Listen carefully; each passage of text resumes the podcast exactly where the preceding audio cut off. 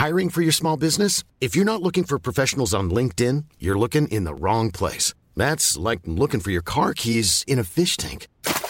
LinkedIn helps you hire professionals you can't find anywhere else, even those who aren't actively searching for a new job but might be open to the perfect role. In a given month, over 70% of LinkedIn users don't even visit other leading job sites. So start looking in the right place. With LinkedIn, you can hire professionals like a professional. Post your free job on linkedin.com slash people today. It's that time of the year. Your vacation is coming up. You can already hear the beach waves, feel the warm breeze, relax, and think about work. You really, really want it all to work out while you're away. Monday.com gives you and the team that peace of mind. When all work is on one platform and everyone's in sync, things just flow wherever you are. Tap the banner to go to Monday.com.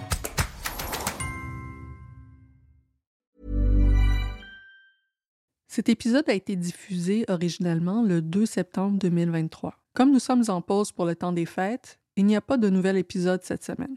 En cette période où beaucoup d'entre nous sommes entourés de nos proches, cet épisode co-animé avec la cinéaste Amandine Gay ouvre une réflexion sur la notion de la famille traditionnelle. On vous le donne donc en cadeau pour le nouvel an et on vous souhaite une bonne écoute et une très bonne année.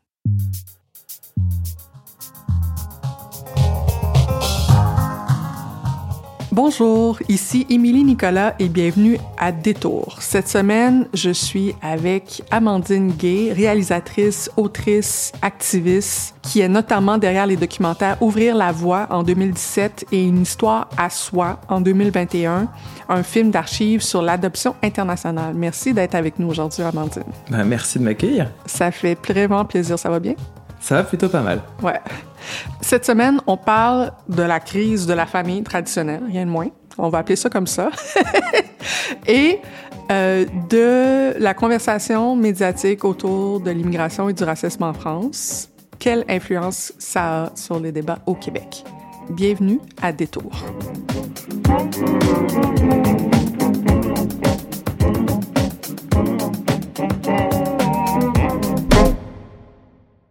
Je suis une adoptée transraciale de France, née sous le secret d'une mère marocaine et d'un père français.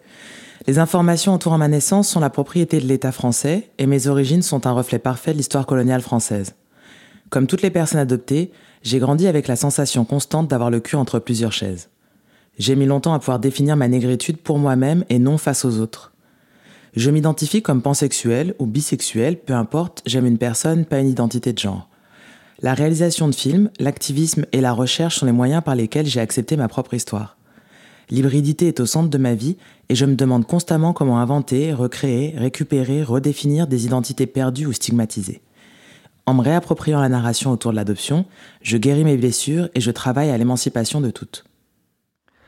Merci Amandine pour euh, cet extrait. C'était tiré de ton premier ouvrage, Une poupée en chocolat, qui est un essai autobiographique que tu as publié en 2021.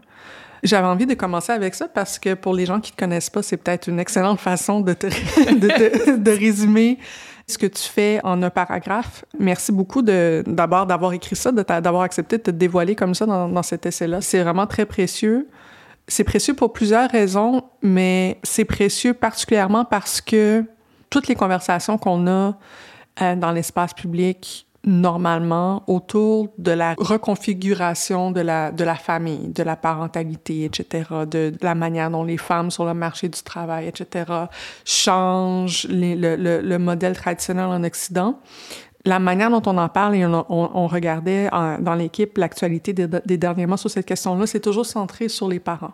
La possibilité pour les parents ou pas d'avoir un enfant, leur désir d'avoir un enfant, leur fertilité ou pas, les, les limitations biologiques des parents. Puis il y a très peu de questions qui sont posées sur les désirs ou les aspirations ou les identités des enfants qui naissent dans des, dans des familles non traditionnelles. Et puis, euh, tu es une des premières personnes que moi j'ai rencontrées euh, qui fait ce travail-là de, de donner une parole aux adoptés adultes, surtout adoptés transnationaux, adoptés transraciaux, et puis qui vient compliquer les récits dominants, on va dire ça comme ça, sur qu'est-ce que ça veut dire former une famille au 21e siècle La question que j'ai envie de, te lancer d'abord, c'est pourquoi tu penses qu'on centre euh, notre manière de parler de la famille sur les parents et non jamais sur les enfants ou sur les ex-enfants? Bah, je pense que c'est vraiment euh, lié avec euh, au rapport de pouvoir en fait.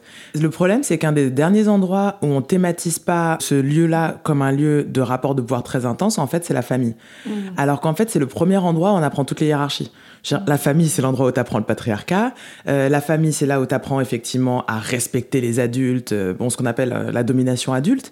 Et en fait, c'est une des dernières thématiques, même dans les milieux féministes. Alors c'est sûr que dans le grand public, c'est quasiment pas une conversation, mais si tu regardes même les, les milieux féministes, les milieux décoloniaux, les milieux antiracistes, etc., très souvent la question des enfants comme euh, des sujets en fait, euh, comme des personnes qui ont des droits aussi, ou qui devraient avoir des droits, avec qui on pourrait discuter. Moi c'est vrai que par exemple mon, mon rêve ultime, c'est d'arriver au stade par exemple où je fais faire des films avec les enfants, tu sais qu'on aille leur parler sérieusement en fait t'as des opinions. Moi, je me rappelle, j'avais des opinions quand j'étais petite. C'est juste que personne s'intéresse à, ce qu'on vit, quoi. Donc, au moins, en allant voir les ex-enfants, que nous sommes toutes et tous, en plus, mhm. bah, j'essaye de faire remonter toutes ces questions qui, si elles nous avaient été posées, peut-être qu'on aurait répondu. C'est une des choses qu'il y a aussi dans une histoire à soi, où on voit très bien qu'à l'époque, il se passe énormément de choses au sein des personnages quand ils sont enfants, et qu'ils n'arrivent à les dire qu'une fois qu'ils sont adultes. Et s'ils avaient pu avoir ces conversations, je pense par exemple à Nyangira, euh, donc le participant du film qui a été adopté au Rwanda en pleine période euh, pré-génocidaire et puis qui voit le génocide des Tutsis au Rwanda se dérouler à la télévision française quand il est enfant, il peut pas en parler à ce moment-là. Les problèmes de santé mentale qu'il va avoir à l'âge adulte, ils auraient peut-être pu être évités ou en tout cas largement diminués s'il avait eu l'espace en tant qu'enfant pour dire en fait moi je suis pas orphelin j'ai une famille qui est encore là-bas, je m'inquiète, euh, je suis traumatisé de ce que je vois à l'écran, etc. Donc c'est sûr que pour moi, c'est comme, c'est un peu comme la dernière frontière en fait. Moi, je dis tout le temps ça, puisqu'on a tous été des enfants, hmm. normalement, c'est le groupe avec qui on devrait tous avoir de l'empathie. Et presque tout le monde s'en fout. C'est quand même hallucinant. C'est hallucinant, mais je sais pas si ça, ça change au sens où c'est pas que l'empathie augmente, mais je pense que le discours sur ça est en train d'évoluer beaucoup parce que la question de l'homoparentalité est plus présente qu'avant, parce que la, la, question de, même la question des mêmes porteuses et tout, il y a, beaucoup, il y a un ensemble de thèmes euh, qui n'étaient pas là avant. Mais encore une fois, on en parle du point de vue de le désir d'enfant des parents. Et une chose qui m'a frappée dans, ben, dans ton, ton, ton, récit autobiographique, mais aussi beaucoup dans, dans, dans, ce que tu parles, tu parles du contexte français, parce que bien sûr, tu as été donc adoptée en France, tu es française, mais il y a beaucoup de choses qui résonnent aussi avec euh, ce qu'on a vécu au, au, Québec. Moi, je viens de, je viens pas de Montréal, je viens d'une petite municipalité, puis quand on regarde, c'est quoi le portrait de la diversité anti-Mans Guillemets dans les régions dans les années 80-90 au Québec, c'est beaucoup, beaucoup d'enfants adoptés, noirs, ou asiatiques, beaucoup, beaucoup de, de, personnes d'origine chinoise adoptées avec des familles complètement blanches. Et puis, c'est intéressant parce qu'effectivement, un peu comme tu le fais dans, ta propre œuvre, comme adulte, quand on se croise euh, ou quand on se voit, c'est-à-dire les, juste les personnes qui ont grandi en région, souvent avec des familles blanches, on se parle et puis il y a des choses qui sortent qui sont extrêmement difficiles à dire dans l'espace public. Extrêmement difficiles parce que le récit dominant, c'est « t'es chanceux d'être là », ah, tu as été sauvé de ta propre culture. Moi, je suis non chanceuse de ne pas avoir grandi en Haïti, etc. Alors, euh, qu'est-ce qui empêche ou qu'est-ce que toi tu vois dans la réception de tes œuvres autour de ces thèmes-là qui rend la prise de parole des ex-enfants, pour utiliser ce vocabulaire-là, plus difficile? Ou est-ce qu'on est capable de les entendre lorsqu'on prend la parole sur la manière dont les gens ont voulu faire famille. Euh, et en fait, les, est-ce qu'on est capable d'avoir un discours critique sur la manière dont, dont, nos parents, finalement, mais dans la société, nos parents nous ont traités ou nous ont, nous, nous ont créés comme enfants, sans se faire attaquer tout de suite ou se faire dire qu'on est des ingrats, décider ça? Alors, ouais, l'enjeu, il est vraiment du côté de la réception. Parce que nous, là, je pense qu'entre les adoptés, les personnes d'origine mixte, etc., en fait, ça fait un moment. Moi, c'est qu'on essaye d'amener la dimension plus complexe de qu'est-ce que ça veut dire de grandir non blanc dans une famille blanche. Euh, qu'est-ce que ça veut dire d'avoir été déplacé sans son consentement d'un territoire vers un autre? Et surtout quand ce déplacement, il est lié à l'histoire coloniale du pays dans lequel on arrive. Euh, enfin bon, tous ces enjeux-là, qu'est-ce qui va se jouer dans les familles? Mais l'enjeu, c'est est-ce qu'on a une masse critique? Parce que déjà, est-ce qu'on est assez nombreux, moi j'ai parlé des adoptés, à pouvoir prendre la parole plus ou moins en même temps.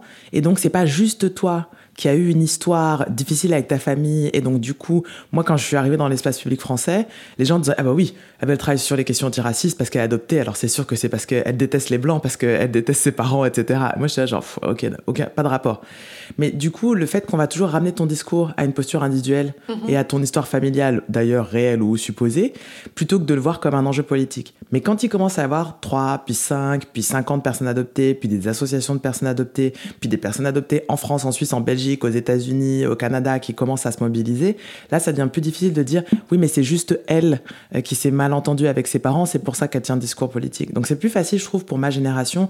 Moi, je connais des gens, là, j'ai 38, je connais des adoptés, on va dire, d'Europe francophone, qui sont les premiers adultes euh, euh, dont moi j'ai entendu un discours politique sur l'adoption, qui ont aujourd'hui la soixantaine, mais la violence que ces gens ont essuyée, moi, il y a des personnes, euh, quand elles ont commencé à être dans les médias, donc dans les années 80-90, en France ou en Belgique, elles recevaient des lettres de, de, menaces de mort, les gens appelaient chez eux pour les insulter, pareil, en leur disant vous êtes des ingrats. C'est même difficile aujourd'hui de se figurer le degré de violence pour les premières paroles politiques de personnes adoptées, euh, là je vais dire voilà dans la francophonie du, Nord global. Et aujourd'hui, on est plus pour moi encore une fois sur le rapport de pouvoir, c'est-à-dire Là, maintenant, on va questionner les institutions. Les associations d'adoptés, même au Québec, elles sont en lien avec le service adoption international. Mhm. Donc, on est vraiment, pour moi, vraiment dans le, dans le rapport de force constant. Et du coup aussi, et ce qui explique aussi souvent que les personnes adoptées, moi la première, là je vais quand même gentiment mais sûrement un peu laisser, c'est qu'on fatigue de, reparler dans de, c'est, des thèmes qui sont tellement personnels, ça doit être épuisant là, de toujours retourner là-dedans. Et puis de se faire attaquer, alors qu'en fait, euh, moi, mon enjeu principal, c'est qu'il continue à y avoir des, enfants noirs qui sont placés dans des familles blanches. Moi, je travaille pour ces enfants-là, en fait. C'est pas normal qu'un enfant en 2023 entende ce que moi j'ai entendu dans les cours d'école dans les années 90, quoi, en 93. C'est pas normal. Et moi, je suis là pour ça. Donc en fait, quand je vois que les personnes en face veulent pas se décentrer, effectivement, sont juste dans leur désir d'enfant ou leur fantasme euh, d'une société où on ne voit pas les couleurs, etc. Moi, c'est clair, ça, ça m'intéresse pas. Je suis pas là pour ça. Je suis pas là pour eux. Et je pense que vraiment cet enjeu de décentrer les adultes, décentrer les personnes blanches, décentrer les personnes du Nord global qui sont souvent des personnes de classe moyenne supérieure, c'est pas n'importe qui. Il y a aussi un enjeu de classe dans l'adoption. C'est pas n'importe qui qui adopte. C'est pas les pauvres. Hein, c'est généralement les classes moyennes supérieures euh, et plus quoi qui adoptent les enfants des pauvres. Ça qui se passe avant même d'adopter les enfants des non blancs, etc. Donc toutes ces couches là de violence euh, potentielle, euh, de, discours par exemple qui va être tenu sur nos communautés d'origine. Euh, moi, je connais plein de personnes, adoptées ou non blanches, que tu disais. Ça peut venir de ta famille, ça peut venir de tes amis, où on va te dire les autres noirs. Mais moi, je suis noir. Moi, je me sens part de la communauté noire. Donc, si tu dis des trucs racistes sur les autres noirs, tu dis des choses racistes contre moi aussi. Non, c'est compliqué.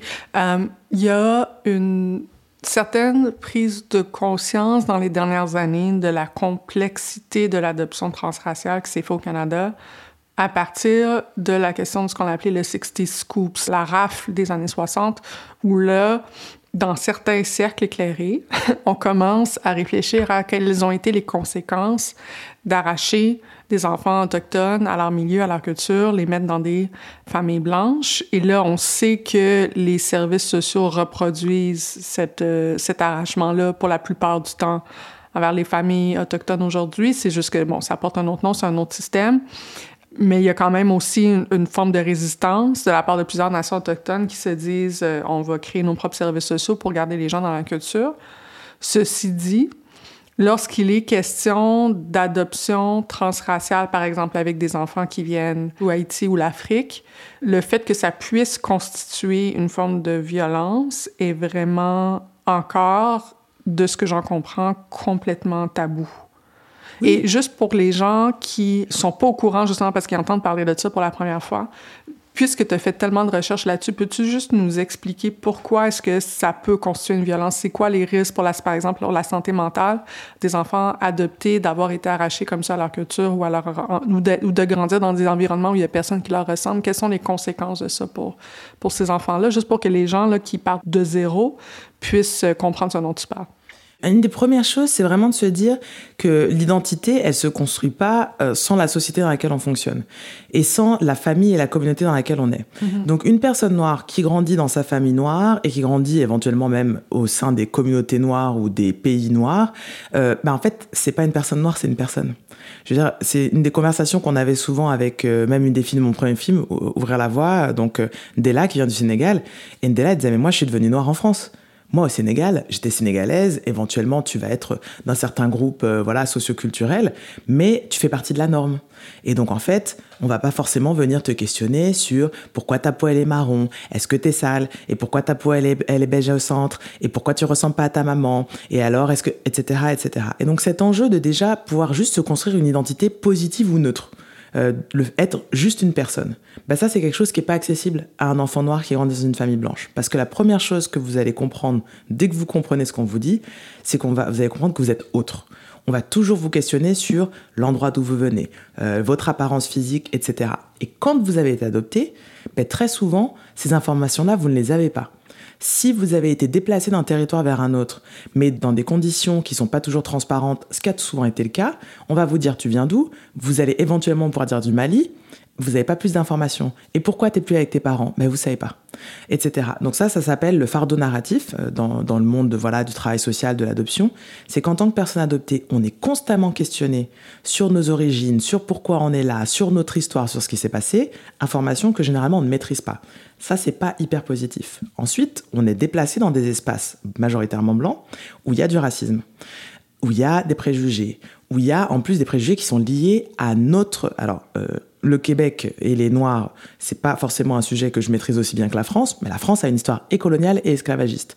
La représentation des personnes noires dans cet endroit-là, il est particulier. Quand vous êtes à la campagne, vous allez entendre beaucoup de choses dès l'enfance, beaucoup d'insultes, beaucoup de représentations négatives, etc.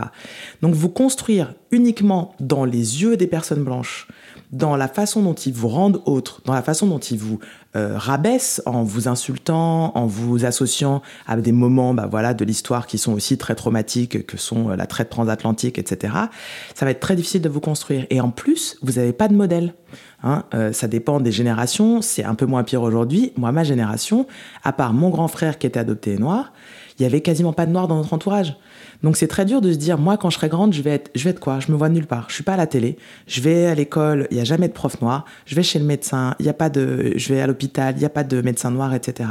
Donc tout ce qui permet une construction identitaire saine, qui est effectivement de pouvoir se projeter dans l'avenir, d'avoir des modèles, des mentors qui sont pas aussi que vos, modèles parentaux.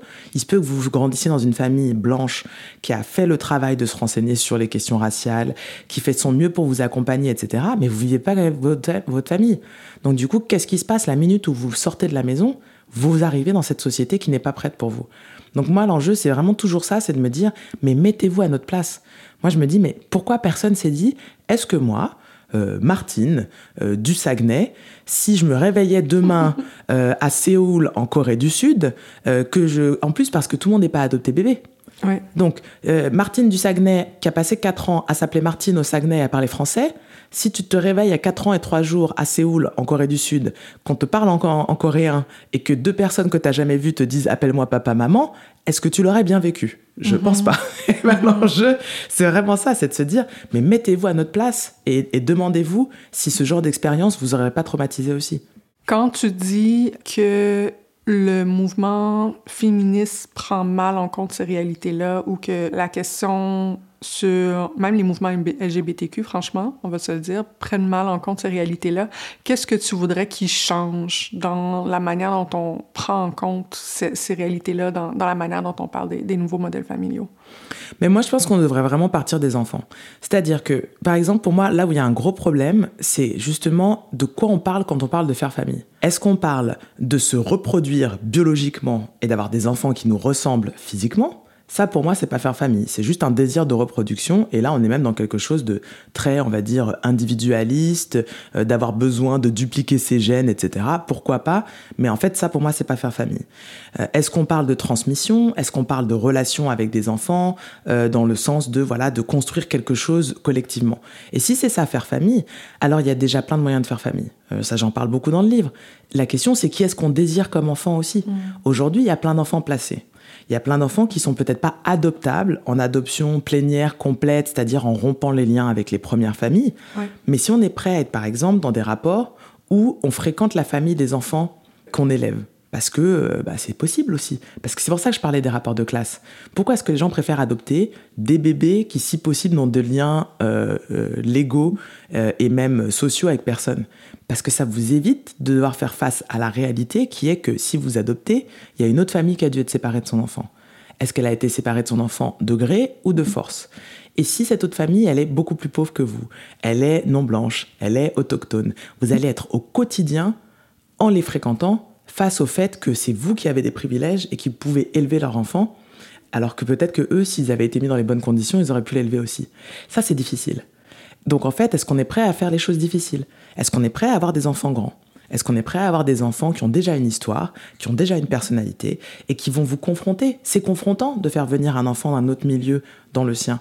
Mais en fait, l'enjeu, c'est si ce qu'on veut, c'est vraiment créer des familles. En fait, il y a déjà plein d'enfants disponibles, s'il faut parler comme ça. Donc moi, ce que je voudrais, c'est simplement que dans tous les milieux, et y compris LGBT, etc., on soit honnête déjà. Si on désire un bébé blanc en bonne santé qui nous ressemble, euh, etc., on désire un modèle de famille qui est un modèle qui est finalement très hétéronormé, capitaliste, du nord global. Si on est ouvert à la circulation des enfants, à l'idée qu'ils peuvent avoir plusieurs familles, euh, qui ne sont pas notre propriété exclusive, qui n'ont pas besoin de nous ressembler physiquement, que nos gènes sont peut-être pas si fantastiques qu'on doit absolument les, dupliquer, ben là, je pense qu'on pourrait déjà très facilement combler le besoin de faire famille de beaucoup de monde. A lot can happen in three years, like a chatbot may be your new best friend. But what won't change? Needing health insurance. United Healthcare Tri Term Medical Plans, underwritten by Golden Rule Insurance Company, offer flexible, budget friendly coverage that lasts nearly three years in some states. Learn more at uh1.com. Amandine, à détour, on aime toujours prendre un petit moment entre nos deux segments pour euh, souligner des histoires dans l'actualité qui ont attiré notre attention. Donc, toi, qu'est-ce que tu aimerais qu'on garde en tête cette semaine? Bah, cette semaine, euh, c'était l'anniversaire euh, du discours de les 50 ans du discours de, de Martin Luther King. Les 60 ans, oui. Les 60 ans, pardon, du discours de Martin Luther King. Et donc le ministère de l'Éducation française, euh, l'Éducation nationale, a décidé de faire une vidéo commémorative. Et donc comme c'est la France, ils ont décidé de mettre que des enfants blancs dedans, euh, qui reprennent le concept de voilà, j'ai fait un rêve, etc. I have a dream. I have a dream. I have a dream that future generations will live in a world where nature flourishes. I have a dream of a world where we are all equal boys, girls, women, men, tall, small, fat or slim, Christian, Muslim. I have a dream that communication will allow humans to better pay attention. I have a dream that tomorrow I, the underdog, graduate the class of We Did It and forget about the word and the name they once called me. Even if this world looks ideal and it looks et donc c'était comme une espèce d'allégorie de, la France et de son désir de ne pas voir les couleurs, c'est-à-dire qu'on peut euh, faire un hommage à Martin Luther King avec que des enfants blancs, voilà. Oui, mais je pense que même dans les discours, dans ce que les enfants disaient, ça avait rien à voir avec le racisme non plus. Hein. C'était surréaliste. Il y avait un, un, des enfants qui disait alors je veux que les gros et les minces, les grands et les petits. Et moi j'attendais, je me suis dit il va dire quand même les noirs, les blancs, un truc. Non, et il a fait toute une liste. Et il n'y avait pas, il y avait pas un seul témoignage qui était sur les questions raciales. Et je me suis dit, ok. Euh, ouais, non, non, Donc ça, c'est le, ministère de l'Éducation nationale. C'est incroyable. Et quand ils se sont fait un peu, euh, bah, même sérieusement remettre en question là, ils ont dit non mais c'est parce que c'était les enfants qui avaient gagné un concours de je sais pas quoi, uh-huh. alors c'est pour ça qu'il y avait pas de nom blanc. Et on était là genre non les gars, non ça, y a rien qui va. Fallait juste pas sortir la vidéo. Wow, donc la France euh, reste française. Ah, jusqu'au bout des ongles. Plus, plus que jamais, même, je dirais. Bien noté, Amandine. Et toi, Émilie, qu'est-ce que tu aimerais qu'on garde en tête cette semaine? Écoute, je regardais l'actualité, puis je pouvais pas ne pas revenir sur euh, l'épisode qu'on a enregistré euh, pour le, 22 juillet dernier avec Xavier Good, une poète du Nouveau-Brunswick, parce qu'on avait parlé d'un règlement qui vient d'entrer en vigueur au Nouveau-Brunswick qui fait que maintenant, les élèves de moins de 16 ans ont besoin du consentement des parents pour changer leur prénom ou leur pronom à l'école. Donc, ce qui force essentiellement l'école à, à outer les enfants non-binaires et trans directement aux parents aussitôt qui commencent à se manifester à l'école. Puis, euh, on a eu cette conversation-là. Et là, depuis juste la fin juillet, il y a la Saskatchewan qui vient d'emboîter le pas. Puis, euh, en Ontario, on est en train de considérer euh, faire un règlement comme ça. Et là, il y a le Parti conservateur du Canada qui vient de dire, oui, non, c'est vrai, les droits parentaux, c'est très important de laisser les, les, les, parents prendre, avoir les conversations sur les questions LGBTQ. Euh, et puis là, il y, a, il y, a, un congrès du Parti conservateur du Canada qui, qui s'en vient où ils vont discuter notamment de ces questions-là.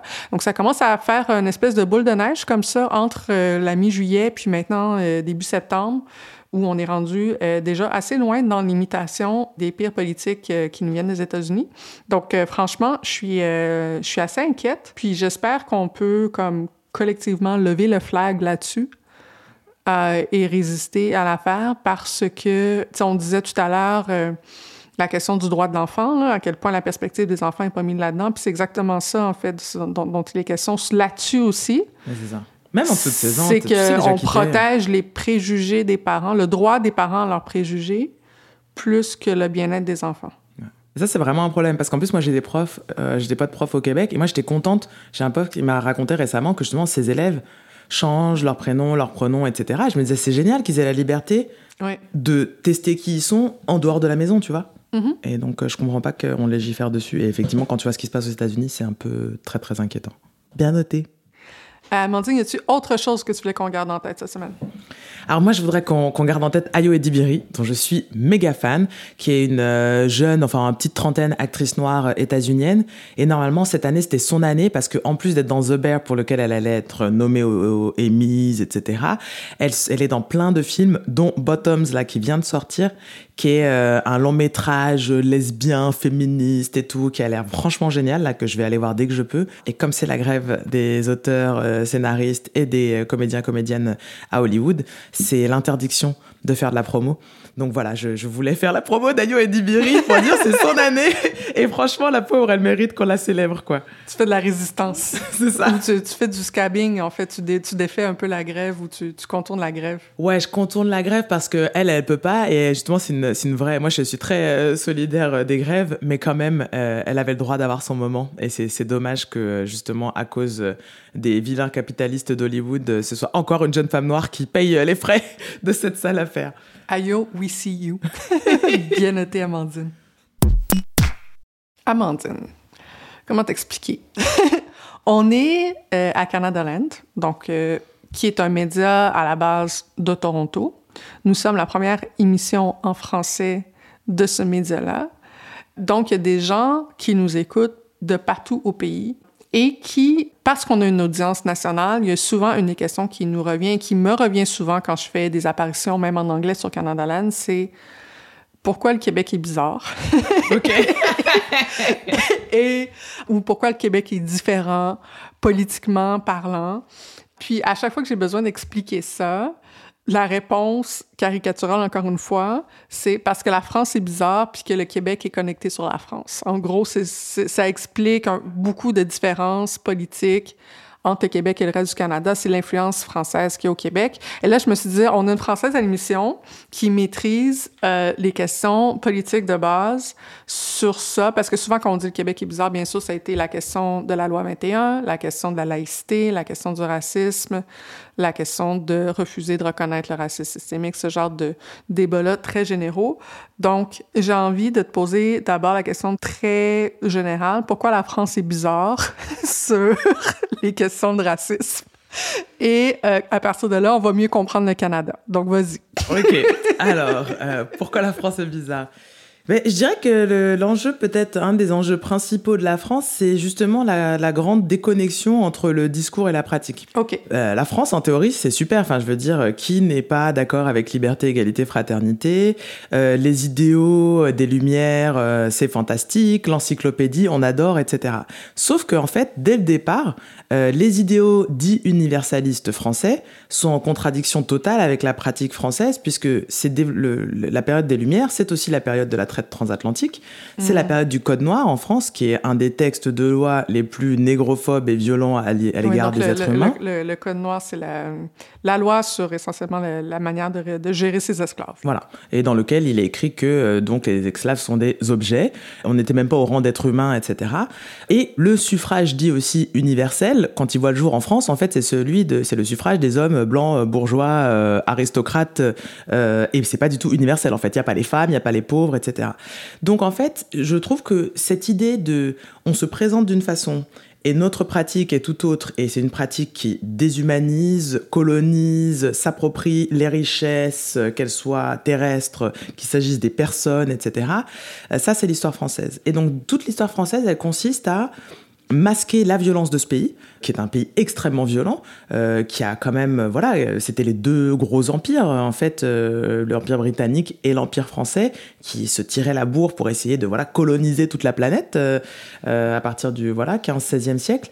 Et donc en fait, cet enjeu-là, il se perpétue aujourd'hui, c'est-à-dire que là j'ai nommé le code noir, etc. Quand vous êtes une personne noire en France, par exemple, vous devez toujours ramener la dimension historique parce que les gens vont nier que ces choses-là même se sont passées. Mais donc les Français retiennent toujours de leur histoire ce qui les arrange. Euh, la Martinique, la Guadeloupe, la Guyane, etc., ça reste la France. Donc soit c'est notre histoire commune, l'esclavage, soit ces endroits-là devraient être indépendants, ce qu'ils ne sont pas aujourd'hui. Donc c'est un peu long, mais je suis obligée de faire l'historique. Ben oui, c'est important. Parce que c'est ça qui se passe tout le temps chez nous. C'est-à-dire que voilà, les Français vont vous dire euh, euh ben non, mais c'est pas nous, mais, mais ça marche avec tout. Il faut retrouver les archives, il faut rappeler l'historique. Ce pays est historiquement négrophobe, historiquement antisémite, historiquement d'abord arabophobe et maintenant islamophobe parce que ça s'est cristallisé autour de l'islam, mais c'est surtout les vestiges de la guerre d'Algérie qui n'est toujours pas digérée en France, etc.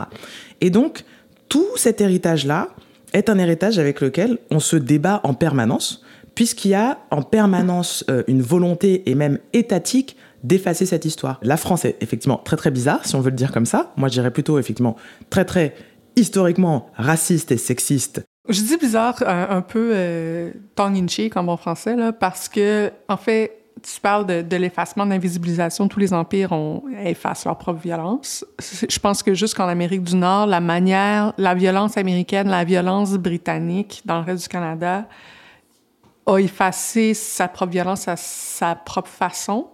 Et la manière française d'effacer la violence est différente. Donc là, les gens, parce qu'elle est différente, les gens le remarquent plus. Là, les gens trouvent que le racisme français est plus évident est plus visible, alors que c'est juste que c'est une manière d'effacer la violence auquel ils sont pas habitués, donc qu'ils l'identifient plus rapidement. Je sais pas si tu vois ce que je veux dire. Par exemple, pour revenir dans, dans le concret de ce qu'on parlait tout à l'heure, lorsque on te lit parler des enjeux d'adoption euh, transraciale ou d'adoption transnationale, les conséquences que ça a sur la santé mentale, par exemple, des enfants. On te lit citer des études américaines parce qu'on ne peut pas collecter des données françaises en fonction de la race, si j'ai bien compris. Tout à fait. Donc ça, c'est bizarre. Exactement. Pourquoi la France est bizarre sur la collecte des données sur le racisme? on a un traumatisme historique mhm. où la seule fois où l'État français a collecté des données euh, raciales sur un groupe donné, c'était pour l'exterminer. Bon, la Shoah. C'est la Shoah. Donc à partir de ce moment-là, en France, c'est désormais inconcevable de collecter des données raciales liées à des individus. C'est-à-dire qu'en France, on peut éventuellement faire des rapprochements. Par exemple, vous allez avoir des chercheurs qui vont aller prendre les jugements euh, au tribunal et qui vont pouvoir faire des rapprochements en disant il y a à peu près tel volume de personnes racisées comparé euh, aux personnes blanches qui vont avoir ce genre de peine euh, pour tel type d'infraction. Mais ce qui est impossible en France, euh, en tout cas au niveau de l'État, c'est d'avoir par exemple un document où il y aurait écrit Amandine Gay noire. Parce que ça, en fait, c'est un trop grand rappel du mhm. fichier Tular et de la Shoah, et donc personne ne veut faire ça. donc moi, ce que j'essaye de rappeler, c'est qu'en fait, le problème, euh, ce n'est pas la collecte de données raciales. Le problème, c'est leur finalité. Donc c'est sûr que si leur finalité c'est de perpétrer un génocide, alors on ne peut pas collecter de, données euh, raciales. Mais si la finalité c'est de euh, mettre fin aux inégalités euh, justement entre les personnes blanches, les personnes non blanches, etc., alors là on peut collecter des données, même on doit collecter des données. Sinon, comment est-ce qu'on peut résoudre des problèmes qu'on n'a même pas mesurés. C'est ça qui est surréaliste en France. C'est qu'à un moment donné, on est toujours dans, dans, la logique du serpent qui se mord la queue. Moi, je vais dire, voilà, euh, puisqu'on n'a pas de données claires, on pense qu'il y a entre 2 et 10 millions de noirs. Donc on va dire qu'il y a 5 millions de noirs, on va couper la poire en deux en France. Euh, donc déjà, voilà, c'est pas très euh, scientifique. C'est bizarre. C'est un peu bizarre. Et après, je vais dire, donc à partir de ces 5 millions de noirs qui représentent, allez, on va dire 10% de la population française, peut-être qu'on pourrait... Ou moins, plus ou moins, on pourrait mettre en place des quotas dans le monde du cinéma, etc. Et là, on va me dire, oui, mais ça, c'est pas précis, euh, vous n'avez pas des chiffres, etc. Donc là, je vais dire, mais alors, est-ce qu'on pourrait collecter les chiffres? Et là, on va me dire, bah non, on peut pas collecter les chiffres parce que c'est raciste. Et là, je vais dire, oui, mais moi, je... oui, donc du coup, ça s'arrête jamais. OK. Et donc là, par exemple, pour revenir au Québec, quand on est comme, ce serait le fun de lutter contre le racisme systémique en nommant le racisme. Il y a beaucoup de gens qui ont fait une partie de leur éducation en France ou qui sont très admirateurs de la France, qui, on s'entend au Québec, il n'y a pas le même trauma par rapport à la collecte de données, il n'y a pas eu la Shoah au Québec. Il y a beaucoup d'antisémitisme, il n'y a pas eu la Shoah. On importe jusqu'à un certain point cette lecture-là, cette grille-là de façon de faire, et puis on se retrouve avec ça dans nos débats publics, alors que finalement, ça n'a rien à voir avec nous. Non, c'est ça, c'est pas votre histoire. Même nous, c'est notre histoire et ça devrait quand même être possible de collecter les données. Là, il y a, aussi un enjeu d'une certaine forme aussi pour moi d'hypocrisie. C'est-à-dire qu'à partir du moment où on n'a pas de données concrètes, ben, on n'a pas de problème à résoudre. Et nous, c'est un peu ce qu'on dit tout le temps en France. C'est que cet enjeu de ce refus de nommer, en fait, nommer les différences, nommer les inégalités, euh, nommer l'histoire aussi de ce qui s'est passé. Moi, j'essaie toujours de dire, c'est notre histoire commune. Dans le cas de la France, la traite transatlantique, c'est pas l'histoire des Noirs. C'est l'histoire des Noirs et des Blancs en France. Nous, on s'est pas esclavisés tout seuls. On s'est pas mis dans des cales de bateau tout seul, etc. Elle nous appartient à tous. Je donne toujours cet exemple parce que moi, je pense que c'est peut-être ça que les personnes blanches ont du mal à comprendre parfois, ou qu'elles ont, c'est une espèce de, d'angoisse profonde, qu'on va se pointer chez eux et que je vais dire, alors les réparations, c'est que je vais prendre ton service en argent, euh, Janine, parce que moi, mes ancêtres ont été déportés euh, dans la Caraïbe. Mais c'est pas ça que je veux faire. Moi, ce que je veux, c'est qu'on puisse s'asseoir à table et ne pas se raconter d'histoire. Je ne veux pas qu'une personne blanche qui vient d'une famille d'assureurs de bateaux négriers de La Rochelle, ce qui m'est arrivé une fois dans une interview avec un journaliste français, donc on peut en parler, ou en fait, fait, je disais ça, je disais, je demande juste à ce que les gens euh, admettent que c'est leur histoire aussi. Nous, c'est tout ce qu'on vous demande en fait. Et après, on peut parler des réparations avec l'État français, mhm, etc. Mhm, mhm. Et c'est là qu'il m'a dit, ben moi, je viens d'une famille euh, de La Rochelle qui a fait fortune en assurant des bateaux euh, négriers pendant la traite transatlantique, etc.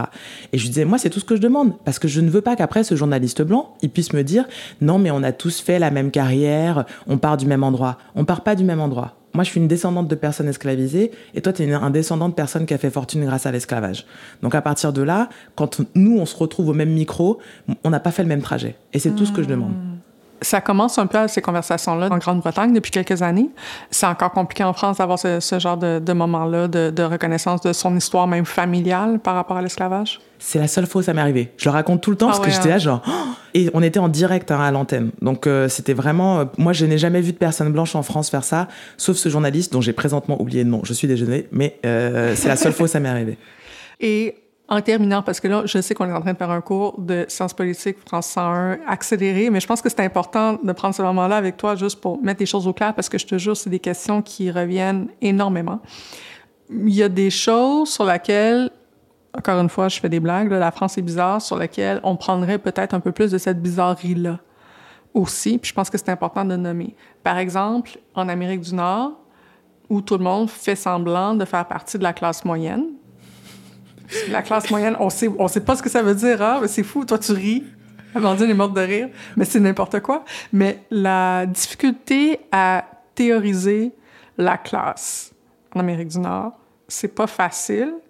J'ai l'impression qu'on le fait un peu mieux au Québec qu'ailleurs, justement aussi parce qu'il y a cette influence-là française ici. Pourquoi tu penses que c'est plus facile en France, je veux dire en Europe aussi, de parler de classe qu'en Amérique du Nord? Ben, alors, euh, je pense que là, on est aussi sur des euh, histoires différentes. Enfin, moi, mon rapport à la classe ici, il est aussi particulier, je trouve, en tant que française. Par exemple, pour moi, le Québec, c'est difficile parce que j'ai l'impression que tout le monde fait en tout cas, se considèrent comme étant d'un milieu populaire. Oui. Et quand je gratte, je suis là, genre, mais en fait, t'es pas du tout pauvre. Non. Ou tu viens pas du tout d'un milieu populaire. Oui. Et- Mais tout le, monde, tout le monde vient d'un milieu populaire et fait maintenant partie de la classe moyenne. Tout le monde. Tout le monde vient de la pauvreté et tout le monde maintenant a son bungalow. Si t'écoutes les politiciens, c'est ça. C'est ça. Et donc ça, c'est c'est très étrange pour moi parce que j'ai quand même l'impression que, et il y a des très pauvres ici. Ouais. Même l'autre jour, là, on avait un gros débat avec des amis français qui avaient immigré depuis plus longtemps où je disais, les Français sont de façon euh, globale plus pauvres et donc on regardait les revenus moyens, etc. Et ici, quand même dans le percentile bas, là, dans les gens qui gagnent moins de 45 000 dollars par foyer, il y a quand même beaucoup de monde. Je sais plus ce que c'était le pourcentage, mais il y a quand même du monde. Ouais.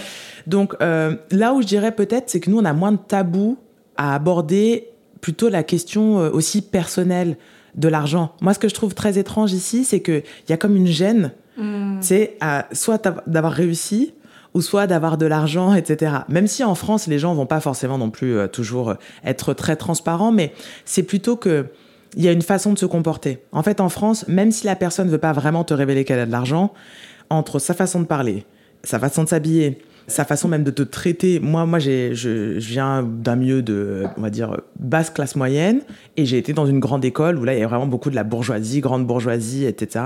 Tu sens tout de suite, hein? Ouais. À quelle fête t'es invité, à quelle fête t'es pas invité, comment les gens te parlent, etc. Il y a vraiment tout, tout un rapport de classe qui est très frontal en France, alors qu'au Québec, effectivement, tout le monde va être très sympa. euh, et des grands bourgeois peuvent te traiter comme si t'étais vraiment un peu leur chummy chummy. Alors du coup, tu, tu te rends pas forcément compte au début. Mais ici, il y a bien des classes sociales aussi quand même, qui se réorganisent autour de euh, dans quel quartier tu vis. Même là, moi, l'autre jour, je suis rentrée hyper... euh, choquée entre guillemets du yoga parce que j'étais en centre-ville dans un côté plus anglo. Et en fait je me suis rendu compte à un moment qu'au cours du yoga j'étais la seule à avoir les cheveux courts. Il y avait que des jeunes femmes toutes super minces qui avaient presque les mêmes vêtements euh, les cheveux longs etc et je me suis dit c'était presque des clones. Et hier on parlait de ça là avec une copine qui bosse dans le monde de l'architecture et qui est une personne racisée. Et elle me disait, il y a vraiment une dimension de euh, presque de recrutement de gens qui se ressemblent, etc. Donc ici, il y a les classes sociales. C'est juste que déjà, effectivement, les, ça n'a pas l'air, par exemple, par rapport aux États-Unis, où il va y avoir un côté genre, moi j'ai fait de l'argent, etc. Ici, c'est comme, en tout cas, moi au Québec, je connais pas très bien le reste Ouais. du Canada. Ici, ce serait vraiment comme malvenu de se Ouais. pointer en disant euh, moi j'ai fait de l'argent etc et donc moi je, je- je me moque euh, souvent du Québec avec mes potes en disant ici c'est le contraire. Les gens ils disent oh ça c'est une photo de mon chien euh, autour de, de notre petit étang à côté de notre chalet. Et en fait l'étang c'est un lac et c'est une maison à 2 millions de dollars quoi. Et t'es là genre ben là quand même. Voilà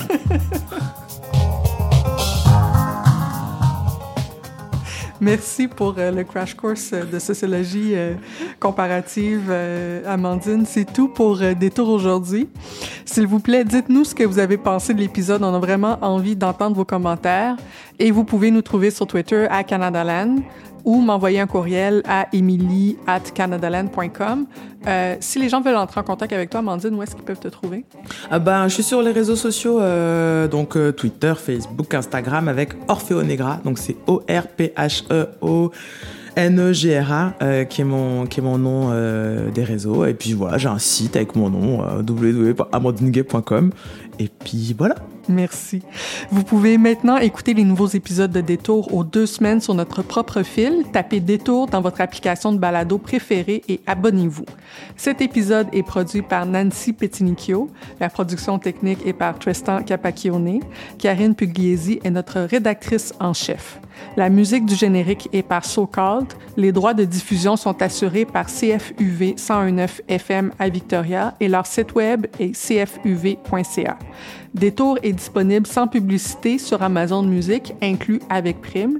Et encore une fois, si vous avez aimé cet épisode, partagez-le sur vos réseaux, parlez-en à vos proches.